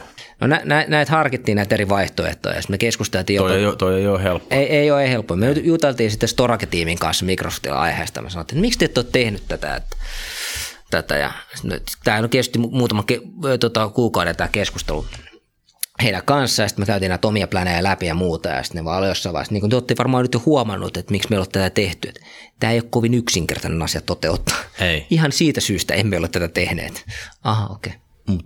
Tuohon to, törmää kyllä niin kuin bisnespuolella ihan, ihan sama juttu, ja, ja aina se on vähän noista custom juttua, että onko se, onko se asiakasyrityksen mukaan vai onko se sen mukaan, että missä tuut nyt vai onko sillä, että sä oot matkalla Australiassa, niin sun pitäisi käyttää sitä kotijuttua ja hirveä latenssi ja ei ole niin kuin helppoa. Ja tietty, te olette sitä latenssia vähän piilottanut sillä, että se klientti tekee niin kuin laskentaa ja sitten se serveri validoi sen, ei silloin väliä validoiko se, tiedätkö, sen nyt niin kuin just 200 millisekunnin sisään. Joo. Se, se ei ole niin kuin aika useinhan ne kuitenkin on varmaan, ne on niin kuin valideja. Että klientin laskennat on, suurin osa keisseistä on, että ne on valideja ne laskennat. Juuri näin, että sille latenssille ei ole sinänsä meille merkitystä. Just näin. Äh, missä me huomattiin, että on merkitystä, me tuossa hiljattain testaatiin sitten äh, taas vaihteeksi, että miten sitä niin kuin hitaan latenssin tai niin kuin ison latenssin äh, skenaario, jos meidän peli käyttäytyy ja pelattiin äh, tota, tutoriaaleja läpi siinä ja naksuteltiin menemään ja sammutettiin puhelin ja tapettiin koko applikaatio alta, tultiin takaisin, todettiin, että ollaan vähän niin puolessa siihen, mitä äsken päästiin, että miten tässä näin kävi pääsi käymään. Tutkittiin sitä asiaa ja todettiin, että niin, että tässä on yhdellä komennolla on viiden sekunnin roundtrippi. Hmm. Okei, okay. et, et, niin, koska me lähdetään aina vain yksi komento kerrallaan sinne. Et sitä mukaan kun yksi on mennyt läpi, niin me tiedetään, että seuraava voi lähettää. Jaa. Eli kestää viisi sekuntia, että yksi lähtee. Ja tuli 140 tota, komentoa sen tutorialin aikana. Tästä tovi menee, että pitää olla puhelin päällä, että Joo. jos on tämmöinen hitaampi yhteys. Nyt mistä ollaan muutettu sitä asiaa niin, että me, me, me niputetaan ne komennot. Eli siinä aikana, kun se lähettää yhtä ja yksi tulee takaisin, niin, niin paljon kuin sinä on ehtinyt mennä jonoon kamaa, niin sitten se tuleekin burstina se kaikki ja sitten taas yksi roundi. Mutta yhdellä connectionilla. Joo. Toi on, toi on jännä meillä itse asiassa just törmäsin Xamarin ja iOS-kombossa semmoisen hauskaa juttua, että jos background threadissä lähetti paljon yhteyksiä, niin iOS vissiin optimoi niitä connectioneita jotenkin, että niitä ei voi olla miljoonaa auki siitä värkistä, niin jos oli kahdella threadillä, niin, sama, niin kuin paralleellisesti sama, sama yhteys periaatteessa, niin jos toinen threadi sulkee sen yhteyden, niin toinen threadi heittää tiettyä erroria, koska se iOS on jotenkin optimoinut, että se on antanut saman connectioni. Että toi, että toi on aika jännä, että jos niitä vetäisi vaan parallelisesti tai vierekkäin, niin rupesikin törmään johonkin tommosiin juttuihin. Ja tietysti on se, että teidän ei tarvitse päkkärissä miettiä sitä orderia. Totta kai joku on voinut ehkä packet lossin takia tipahtaa, mutta ei ainakaan tarvitse ruveta orderaan niitä, mitä on tullut. Että se on varmaan aika paljon komputaatiosta päkkärissä pois. Kyllä. Siis me, me luotetaan tavallaan siihen, että se nippu tulee aina oikeassa järjestyksessä. Joo. Me ei nähdä oikeastaan packet lossia olla. Kyllä niin kuin TCP/IPstä itsessään hoitaa aika hyvin ja Single R kirjasto hoitaa sen, että asiat lähettää uudestaan ja tulee oikeassa järjessä. Ähm, että se auttaa meitä paljon. Ja tietenkin, tietenkin jos hävii yksi tämmöinen kokonainen nippu niitä komentoja, niin no, sitten se on vähän niin kuin voi voi. Et, et kyllä se yhteys on aika heikko siinä joka tapauksessa, että on aika ladata peli uudestaan, koettaa parempaa onnea. Et, et, siinä kyllä säästää paljon aikaa ja vaivaa. Ja kyllähän toi niinku haastavaahan toi Android ja iOSin päällä on, on, on koodata asiaa, varsinkin kun meillä on siis, ää, siinä on ekana se Plätän oma network stack, sitten sun siihen päälle on Unity, joka kääntää IL CPPtä, herra tietää mitä se tekee. Ja ta, hyviä asioita, ei siinä mitään, mutta niillä on omat tavat tapansa tehdä asioita ja vähän voi olla eri platformille erilainen toteutus. Pikkasen. Ja sitten sulla on, meillä on tota, ää, Unitis käytetään semmoista kirjastoa kuin Best HTTP, joka... Ta, ö, se on paras. Joo, se, no niin, se nimikin, nimikin se jo kertoo. Ää, ja tota, se, se tukee taas Single R out of the box. Niin ei tarvitse omaa toteutusta. Meillä oli aikaisemmin oli niin, että meillä oli tavallaan niin kuin iOS oli natiivitoteutus – jota sitten Unitin Bluecarina kutsuttiin läpi sieltä, ää, Unitin läpi. Mutta tässä on nyt on aika monta layeria välissä. Ja se, että miten, miten se käyttäytyy se verkkostäkki aina joka tilanteessa, siinä saa olla aika tarkkana. Et huomattiin tässä, että jossain iOS-päivityksessä, niin vaikka peli laitto taustalle, niin Single R on heartbeat. Single R lähettää koko ajan heartbeatia palvelee meidän klientin välillä. Niin vaikka se meni sen taustalle, niin joku iOS uusi asetus, niin johti vaan siihen, että se heartbeat jatkaa vastaamista. Connection ei koskaan kuole. Nice. Joo. Toi, niin kuin, toi, toi, tavallaan kertoo siitä, että aika, aika mielenkiintoisella tavalla tuossa pelin tekemisessä yhdistyy se, että laiteohjelmointi on oikeasti vaikeaa, reaaliaikaohjelmointi on vaikeaa ja ison niin kuin skaalautuvan pilvipalvelun tekeminen on vaikeaa. Tuossa varmaan työskennellään aika kivasti näiden asioiden siinä leikkauspisteessä. Joo, siinä si, si joutuu ottaa nämä kaikki oikeastaan huomioon, että tota, haasteet ainakin riittää, että et se on, se on niin kuin ihan varma aika monessa asiassa saa mennä teknologian niin kuin ihan siellä kärjessä, mikä on tosi kivaa tietenkin, ainakin itse tykkää ja saa pohtia monta asiaa. Et helposti hyvinkin yksinkertainen asia muuttuu tosi vaikeaksi, kun se pitää skaalata tuhansille käyttäjille samaan aikaan. Si- siinä usein törmääkin si- siihen, niin kuin, että joku ihmettelee, että no kuinka, kuinka teille esimerkiksi voi olla indeksointi noin vaikeaa, että kyllä, kyllä silloin joskus jo 90-luvun lopulla niin MySQL pystyy tekemään nämä samat haut. Niin, mutta laitapa 100 000 tyyppiä tekee samaan aikaan sieltä. Näinpä. Tota, hei, me, mitä seuraavaksi? Siis, mi, mi, kuinka paljon sulle jää niin aikaa miettiä seuraavia askelia tässä hommassa ja kuinka valmiina sä pidät tuota teidän platformia? Katot sä Asurea silleen, että vau, tuonne tuli tommonen uusi palvelu, että mä haluan lähteä käyttämään tota vai, vai mikä sun suhde nyt niin kuin on tavallaan uusiin asioihin? No mun näkemyksen mukaan meidän backeri ei koskaan valmis, että se on, se on jatkuvasti kehittyvä tuote. Siin, siinä pitää koko ajan miettiä, miettiä että miten voitaisiin parantaa asioita, miten voidaan kustannuksia leikata, että voidaan pitää, pitää se mahdollisimman huokena pyörittää.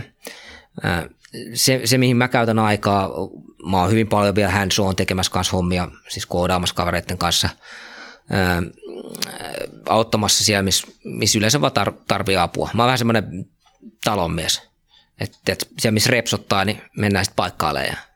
Ja joskus jengi haluaa, että sä tuut ja No etupäässä on vähän niin kuin uhkaus enemmän silleen, että jos tämä nyt onnistuu, niin CTO tulee ja koodaa tänne. Niin. Sitten se repsottaa Joo. isommin. Siinä on reikä itse asiassa, paikakkaan, että ei repsota enää. Joo, me, meidän tota, backend-tiimin liidi itse asiassa näki oikein kauhohetkiä, kun yksi päivä tässä istui kaksi founderia istui vähän viimeistelmässä sitten Fiatureja kahdesta vierekkäin siinä.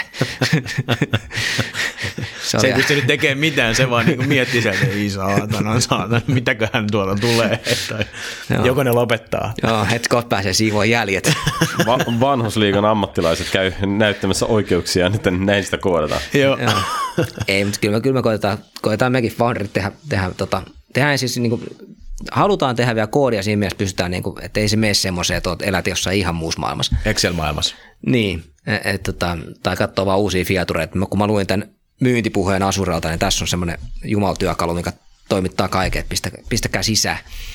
Et, et kyllä siinä niin itse kokeillaan ja katsotaan, mitä se oikeasti tarkoittaa ja testataan niitä asioita. Ja sitten mulla on ihan uskomatta hyvä tiimi, että niihin voi luottaa niin jätkiä, kovia ammattilaisia, että ne tekee asioita oikein, niin sitten tietenkin se antaa mulle vähän enemmän aikaa sitten keskittyä siihen tulevan katsomiseen ja miettiä, mitä just, että onko se Asure, missä käytetään asioita. Ei meillä ole mikään, niin kuin, Asurehan ei ole mikään semmoinen niin kuin, pakko olla Asure. Et, et kyllä me lähtee valinta, lähtee, lähtee, aina siitä, että et, et, pakko olla järkevin mahdollinen valinta. Ja meidän tapauksessa usein vaan ollut Asure. Mm. Sitten on me joitain palveluita, mitä käytetään muista pilvipalveluista ihan vaan sen takia, että esimerkiksi Asure ei, vaan, ei ole vastaavaa palvelua. Niin ei voi ottaa sieltä sitten. Seuraavaksi tuota tulevaisuutta, meinaat sä katsoa tuon buildin tai, tai oot sä miettinyt tuota Service joka nyt on tämä tuettu mikroservice framework Asuressa tuleva, mistä on jonkun verran bassia vai onko nämä niin kuin, tavallaan Jounilta kysyikin, että, että kuinka paljon se joudut noita pitää ainakin jotenkin toi kartalla? Joo, kyllä mä seuraan koko ajan, että, ja tietenkin Microsoft, meillä on hyvä yhteistyö heidän kanssaan, niin pitää, pitää kyllä niin kuin puoliväkisinkin ajan tasalla, että, että tiedä, tiedä, missä mennään palveluiden suhteen. Me ollaan mukana kaikissa mahdollisissa ennakko järjestelmissä, mitä vaan löytyy Asurelle, että saadaan kyllä etukäteen tiedot ja ne on, saadaan sieltä tosi paljon tarvittaessa apua tai sitten muuten vaan jeesiä tai parhaimmillaan ihmisiä jopa toteuttaa meidän kanssa asioita. Jos me halutaan jotain uusia teknologioita ottaa käyttöön, niin se on, se on kyllä ollut tosi hyvä, hyvä puoli. Ja kyllä niin bildiä tulee katsottua, ihan varmasti katso sen bildin, että saatan nähdä itsenikin. Hmm. Mekin saatetaan nähdä sut. toi, hei, mulla tuosta Unitystä vielä. Musta tuntuu, että tuo Unity, vaikka ei millään pelillä olekaan, niin se on niin kuin aika paljon ottanut jotenkin jalansijaa niin kuin viimeisen viiden, kymmenen vuoden sisään. Ja sehän on niin kuin .NET, onko se tuonut, ja se kymmenen vuotta sitten, jos puhuu, että tehdään .NETillä peli, niin mikä, mikä XNA, tiedätkö, silloin oli tämmöinen Visual Studio versio, minkä sitten Microsoft kuoppasi, en tiedä minkä takia, koska se oli no, mä kuullut, että silloin julkaistu yksi pelikin. No mäkin tein sillä jonkun enkinen, Skyboxit ja kaikki löytyi, Jumaskekke, matriisit mm. ja muut, mutta toi tavallaansa niin, mitäs himputtia mä olin sanomassa? Unity, niin, un, Unity. Onko se, niin, onko se tuonut tämmöistä .NET-hyväksyntää pelimaailmaa? On se, kyllä se varmaan niin kuin .NETin puolesta on paljon tuonut hyvää. Ja .NET on loistava kieli. C on, siis tuolla on, se kehittyy. Joo, ja sit, no niin, paitsi, paitsi Unitissa, niin. koska, koska siellä on niin vanha monoversio. Pian tulee Korea, jeesaa, ehkä. E- epäilen, mutta tota, se, se, että koska Korea on valmis, niin siinä, siinä voi tovi varmaan vielä vierähtää, mutta ää, tai siis silleen valmis, että se, se on niin kuin, Että siinä on framework ympärillä, Niin. että se ei ole vaan kore. Niin. Joo, siinä voi mennä ainakin viikkoja. suunta on oikein. Ää, niin, mutta siis palatakseni Unityin, siis onhan se kerännyt ihan älyttömästi ö, hyvää .NET Frameworkin ympärillä, eli tuolla on, meilläkin on firmassa pal- paljon tyyppejä, jotka on siis hardcore C++ koodaajia, jotka nyt on sitten tullut C-maailmaan, kyllä ne tykkää Mm. tehdä siitä. Rapidimpää vähän ehkä. On, on se ehkä aavistuksen. Ja, ja sitä, sitähän on mukavaa ja selkeä lukee, tavallaan helppo ymmärtää. Oliohjelmointi on, on niin suunnattoman yksinkertaista. Tai no niin yksinkertaisesti voi olla. Samat ansat siellä on kaikkea muuallakin.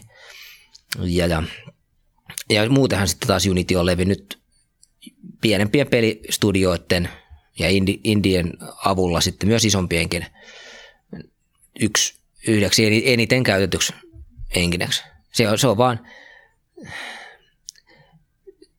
riittävän hyvä siihen, että sä pääset tosi nopeasti tekemään asioita. Ei sun tarvitse edes olla loppujen lopuksi hirveästi ohjelmointikokemusta, että sä pystyt jotain yksinkertaisia asioita lähteä skriptaamaan Unitilla. Et, et, tota, siinä mielessä niin kuin, se antaa kyllä todella vapauden siihen, että voi keskittyä. Eikö, eikö tuolla, kun toi, toi joo, kun, sorry, mä rupesin miettimään tuota Cry, Cry Engine, kun siitähän tuli nyt C-Sharp-tuki vissiin viikko tai pari viikkoa sitten, mikä Cry, onko se sitten Crysiksen tai jonkun, en ole pelannut kyseistä peliä ikänä, mutta toi, nehän on tullut varmaan nyt C-Sharp-tuki tuli sen takia, että Unity on niin kova juttu. Ja onko tämä nyt sitten, onko noissa engineissä silleen, että onko, Unity teidän valinta, mutta toi päkkärihän, se syö vaan modelia, että sillä ei oikeastaan väliä, mikä se visuaalinen kerros siellä on ja millä moottorilla se on tehty, että kuka tommosia arvioiko joku teillä tommosia? Joo, kyllähän nyt, kyllähän nyt meikäläisen tontille osuu, niin kun miettii näitä asioita. E, mutta emme niin kuin mitenkään yksin, yksin niitä käy läpi. Että, mm. et, tota, enkä voi sanoakaan, että mulla olisi niin kuin meidän firmassa missään tapauksessa paras enkinen osaaminen. Et meillä on, siellä on, siellä on kavereita, joilla on 20 vuotta kokemusta pelienkinen koodaamista eri enkineiden käyttämisestä, niin kyllä mä niitä kavereita käytän sit siihen, kun näitä päätöksiä tehdään ja mietitään vaihtoehtoja. Joo. Mutta mut käytännössä katsoen mi, minun hommani se on sitten jossain kohtaa mainita ja tuoda esille se, että hetkinen, että käytettäisikö jotain muuta. Joo. Mutta tällä hetkellä ollaan menty tavallaan strategiselle päätökselle, keskitytään näihin. Uskoo aika vahvasti siihen, että kun pitää kiinni tavallaan strategisesta päätöksestä, että, että mennään näille, niin voidaan keskittyä oleellisempaan, että ei tarvitse niinku murrehtia joka päivä sitä, että onko meidän huomenna, tiedätkö, Unreal 4 käytössä vai onko meidän ää, Cry Gry- Engine. Gry Engine, Engine käytössä vai, vai, vai on- onko tuo takahuoneessa joku, joka vääntää omaa engineensä. Ja että et, et, ihmiset ei joudu niin pohtimaan sitä, sitä asiaa. Tai vielä pahempaa, että kun aletaan uusia projekteja, niin pitäisi alkaa niin arpomaan, että millä sitä lähdetään tekemään. Onko toi semmoinen niin kehittäjä lähtökohta tavallaan? Meitsillä ainakin on, että hei kun jengi on, että vitsi kun tässä NT Frameworkissa ei ole näitä Anhyberin toiminnallisuuksia ja toisinpäin. Mm. Niin kun ei itse oikein usko, että mikään on silver bulletti, usko, että kun mennään tarpeeksi syvälle, niin kaikessa on se ongelma. Niin onko toi ihan sama ajattelutapa, että Unity, että nyt kaikki osaa sitä ja, ja meillä on, meillä on niin kuin se on battle proven, että se on todistettu, niin ei vittisi ihan sen takia siirtyä johonkin, että siinä on parempi shaderi kuulemma. Joo, just, just näin, että ei se niinku, usein tullut sanottua, että ei se nyt hirveästi ehkä niinku vaihtamalla parane. Mm. Että, että, että kaikki, kaikissa engineissä on hyvät puolensa, että, että joku Unreal Unreal 4 on, on, on selkeästi parempi graffassa. Että pystyy tuottamaan, sillä on paljon kehittyneempi grafiikkapuoli puoli kuin tota, Uni- Unitissä. Mutta sitten taas Unitissa on muita hyviä puolia. Sitten sieltä tulee niinku, siellä on omat business, business-malli, minne pyörittää, sitä on erilainen, erilaiset tukee, siellä on eri, erilaisia työkaluja, eri, skriptikielet. Että et sieltä tulee sitten toisesta kantista tulee se hyvä puoli mm. ja sitten Gryenkin nyt en ole niin paljon ehtinyt tutustua, jonkun verran sitä katsottiin silloin ihan alkuaikana, mutta sekin on ottanut hirveitä askeleita eteenpäin. Nämähän kaikki juoksee niin kuin samaa juoksukilpailua. Mutta se on myös sellainen juoksukilpailu, mihin mulla on firmana päätetty, että, että jos lähdettäisiin omaa engineen rakentaa, Mm. niin tuolla on, en mä tiedä paljon Unitilla jengiä duunissa, mutta on nyt varmaan pari tuhatta tyyppiä tekemässä pelimoottoria. Niin. Toisaalta ne tekee kyllä pelimoottoria niin kuin ihan kaikille sopivaksi. Mutta tota, on se kova kilpajuoksu sitten, jos miettii, että jos omaa engineen tekisi, että niin kauan tuossa istuu ennen kuin on edes siinä pisteessä, että kaikki ne itse ää, itsensä va- vaatimat tai ominaisuudet on kasassa. Ei se ehkä kannata. Mutta kyllä .NETillä on mun mielestä, .NETin rooli on niin kuin, Microsoft on tehnyt, toiminut hyvin .NETin kanssa ja tälleen tämän, niin kuin, mikä meille monelle on ominta kieltä nyt tässä pöydässä ainakin tavansa meille kolmelle, niin se on niin kuin siisti nähdä, että, että itse on koodannut, ruvennut koodaan silloin 2001 tai jotain semmoista, niin että se niin kuin elää ja, ja kukoistaa niin kuin tämän kaiken ajan jälkeen, että niin kuin pelimoottorit vähän kilpailee siitä, että missä on tukea sille, että sieltä saa niin kuin oikean olosta porukkaa ja sehän on niin kuin hien, siisti juttu. Se laitekirja on mukavasti levinnyt ja tästä on niin kuin pakko tietenkin tässä kohtaa esittää se kysymys, että missä vaiheessa me tullaan näkemään Walking Dead for HoloLens. Aha. Se kuulostaa musta potentiaalisesti hyvin mielenkiintoiselta. Ei hitto, eikö tuu buildiin? Aa, ei, tota, Eikö tullut buildiin, tämähän julkaistaan sen jälkeen. Dammit. ei, ei, ei, ole kyllä, ei, ei, ei kyllä näy siellä. Tota, Ehkä ne ei kertonut sulle. Niin, voi olla, että mulle, no, niin, who knows.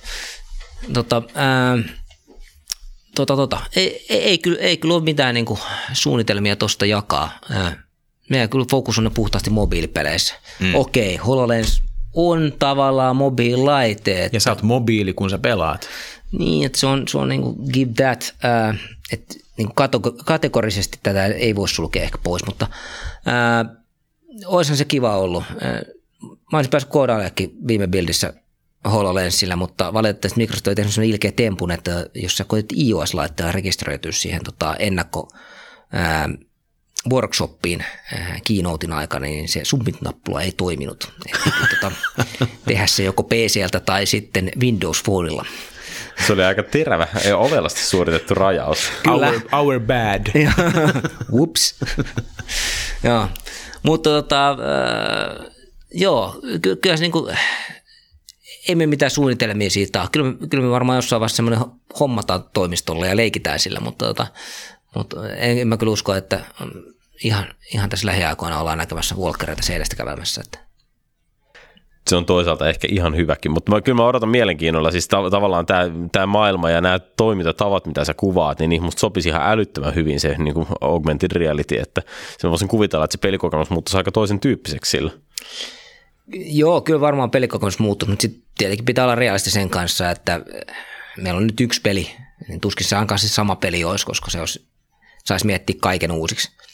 Että tota, kyllä se varmaan joku toinen peli sitten siinä kohtaa varmaan olisi. Ja varmaan siinä vaihtuu myös genre, että ei enää puhuta tämmöistä casual gamingista tai mistään sellaista, jos ruvetaan hillumaan HoloLensit päällä tuolla kaupungilla. Että Niin mä mietin, mä pelaan itse bussissa ja sitten kun mulla on toisessa kainalossa vauva, niin sillä että jos mulla olisi HoloLens ja mä samaan aikaan tekisin nukemeita, niin se vaan se bussin pitää olla vähän erilainen ja sillä vauvalla pitää olla kypärä. Hei, miksei tämähän voisi toimia? Niin, kyllähän siinä on mahdollisuus.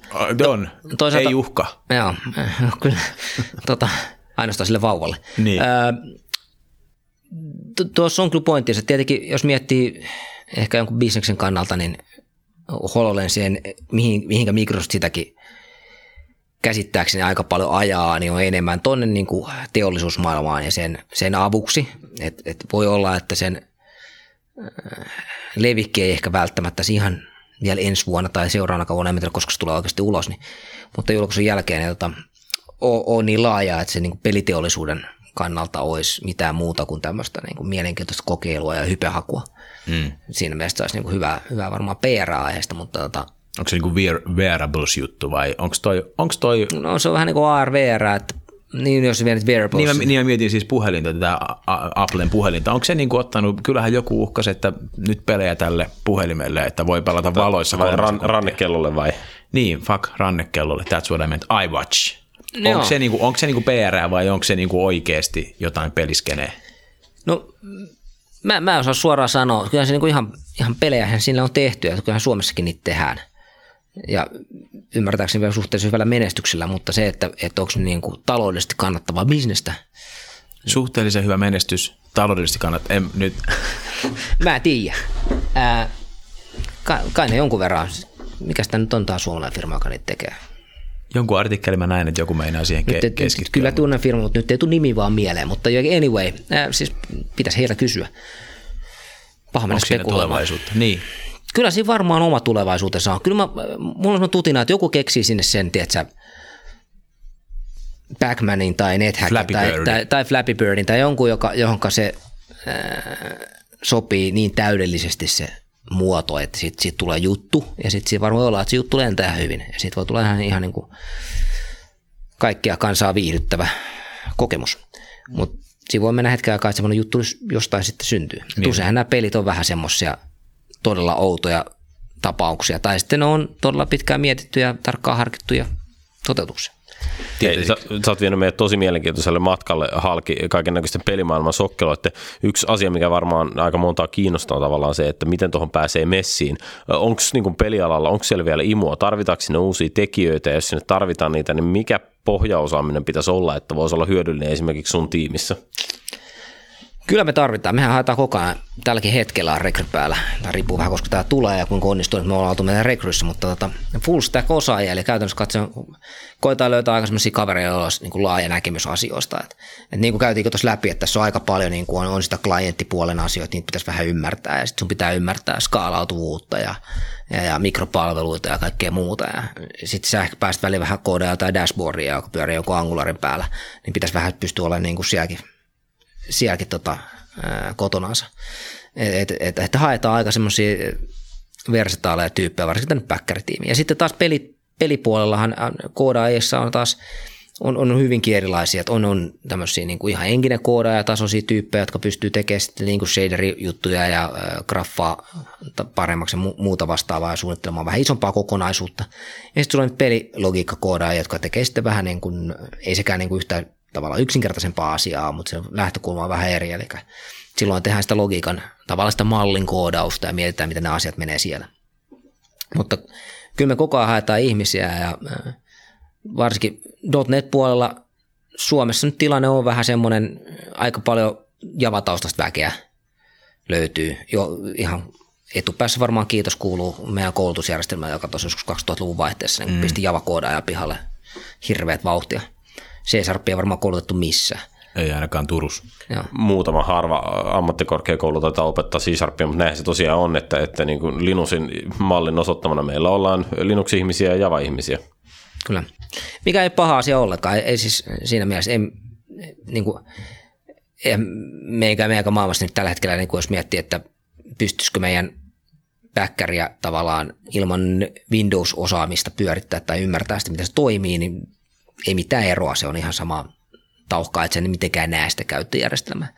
Ihmettelet vähän vaan, kun TCP-IP-stäkki toimii oudosti verrattuna Linuxiin, mutta siinä se ehkä suurin ero on. Tai ei oudosti, vaan eri lailla. Ää, että, että, että hy, hyvin niin kuin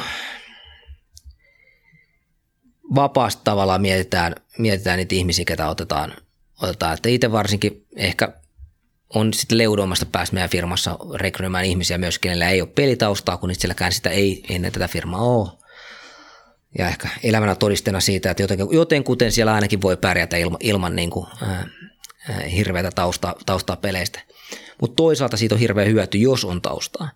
Ää, jos, se, jos nyt ei ole, ei ole silleen, että ei ole tota, varsinaisesti tuu pelifirmasta tai on niin pelifirmasta kokemusta, niin ainakin katsotaan, katsotaan ihmisiä niin paljon suopeammin siinä tapauksessa, jos on ylipäätänsä intohimoinen pelaaja, ää, on harrasteprojekteja tai jotain muuta ollut taustalla, niin on niin kuin sydäntä siihen juttuun. Et vähän se on niin kuin sama juttu kuin rekrys mihin tahansa ohjelmointipestiin, että jos, jos juttelet jonkun tyypin kanssa ohjelmoinnista rekrytointitilanteessa ja siinä on, siinä on sun kaveri, joka kertoo, että hän aloitti ammattikorkeassa koodaamaan, että, että, että sieltä on ihan hyvät arvosanat. Ja no mitäs, mitäs te, teitkö mitään ennen sitä? Tietokoneiden kanssa ei ennen ole, vaan tässä, tässä tota, ammattikorkeayhteydessä. No oliko mitään harrasteprojekteja, tuliko iltaisin puuhasteltua, mitä ei, no läksyt, läksyt tein, mutta se oli siinä. Niin. Sitten sulla on sellainen tyyppi, joka on, että, että, että joo, ammattikorkeasto numerot on vähän mitä on, mutta kahdeksanvuotiaana aloittelin koodailla eka juttu kopin lukemaan ja pelannut koko pienen ikäni ja ja tota, tuossa viime syksynä sainkin tämmöisen makeen projektin valmiiksi tuossa kavereiden kanssa, niin, mm. niin, niin kyllä siinä ehkä sitä niin kuin intohimoa ja paloa siihen hommaan arvostaa enemmän kuin puhtaasti kirjaoppimista. Oh. Toi on sinänsä jännä, että toi on mun mielestä ihan sama asia on merkityksellinen, vaikka tekisi bisnesasioitakin, koska se pelkistyy siihen executioniin tavallaan siihen, mi- miten sä teet asioita ja, ja miten sä drivaat niitä eteenpäin ja miten sä palloja kiinni, kun ne tipahtaa. Ja ne pallothan tipahtaa, kun palloja on niin paljon, että se on niin kuin selkeä. Toi. Joo, ja sitten mun, mun mielestä vaan se yksinkertaisesti tuntien määrä, mikä siinä syntyy, että paljon on kokemusta, jos miettii, että sulla on harrastusprojekti ja taustaa asioista, niin semmoisen kaveri, joka on pienen ikänsä harrastanut pelaamista ja tehnyt vähän harrasteprojektia siinä sivussa ja muuta vastaavaa versus sitten ihan vaan koulun penkillä, niin siellä toisen voi olla niin useampi kymmeniä tuhansia tunteja tietokoneen kanssa näpertelytaustalla ja toisen on sitten jotain tuhansia vaan. Niin siinä on vaan niin kuin, toisella on kilometriä takana paljon enemmän. Et, tota, Kyllä se näkyy. Se, sehän, se näkyy just siinä generalistin vaatimuksessa. Joo, se vaati vaatimus. Toisaalta kyllä useinhan noin niin rekrytointimielessä vaatimukset tuntuu, usein näkyy näitä meemejä, että mitä niin kuin ohjelmoijalta tarvitaan. Että jos, jos, jos niin kuin ohjelmoijan rekrytointivaatimukset olisi bussikuskilla, niin sieltä mainittaisiin silleen, että haetaan bussikuskia ja mielellään osaa ajaa niin kuin Airbus A380 sujuvasti hmm. siinä sivussa. Että et onhan ne vaatimukset niin kuin hirveän laajat. Mutta tota, ehkä se on vaan tämä alan sitten yksi tämmöinen, että täällä arvostetaan paljon sitä, että on vähän joka paikka sörkkinyt ja ymmärtää kokonaisuuksia. Ja kulttuurifitti on varmaan aika tärkeä. No meille, meille se on erittäin tärkeä Next Gamesillä kulttuurifitti on ollut niin kuin päivästä yksi, yksi semmoinen asia, ää, mihin ollaan panostettu tosi paljon. Et silloin kun perustettiin firma, niin meillä oli oikeastaan kaksi niin kuin avainasiaa, mitä me haluttiin lähteä tekemään. Toinen oli tehdä hyviä pelejä ja toinen oli tehdä paras mahdollinen firma, missä ollaan duunissa. Ja, tota, mun mielestä me ollaan onnistuttu aika hyvin molemmissa jos nyt näin itse asiassa saa kehua, että, että ihmiset tuntuu olevan todella ö, onnellisia meillä, tykkää siitä, mitä ne tekee. Ö, no, tietenkin sano, vähän sanoa, että mitä sitä, tietenkin me mitataan sitä meidän hr jotakin sitä mittaa, mutta, mutta ennen kaikkea mä, mä näen sen siinä, että, että mä tiedän esimerkiksi ihmisistä, että jos niillä on asioita kesken tai jotain muuta vastaavaa, niin ei se tarvitse kellekään sanoa erikseen, että voisit siellä ylitöihin vääntää tätä hommaa, vaan, vaan sitten se niinku yhtäkkiä vaan huomaat, kun itse lumpsit puolen yön aikaa takaisin toimistolle käymään jo syystä, syystä X, niin siellä, siellä, siellä ehkä pakertaa, että mikäs täällä? No tämä jäi kesken, niin mä teen tämän loppuun. Ja se niin kuin kertoo siitä, että, että ihmiset on tuo sydämellä mukana siinä. Ja, ja ne tykkää siitä, mitä tekee. No mutta tostahan se menestys on tullutkin. Niin mä uskon tavallaan. Kyllähän niin kuin AMC kova idea tälleen, mutta jos se peli olisi paskaa, ne eihän sitä pelattaisi.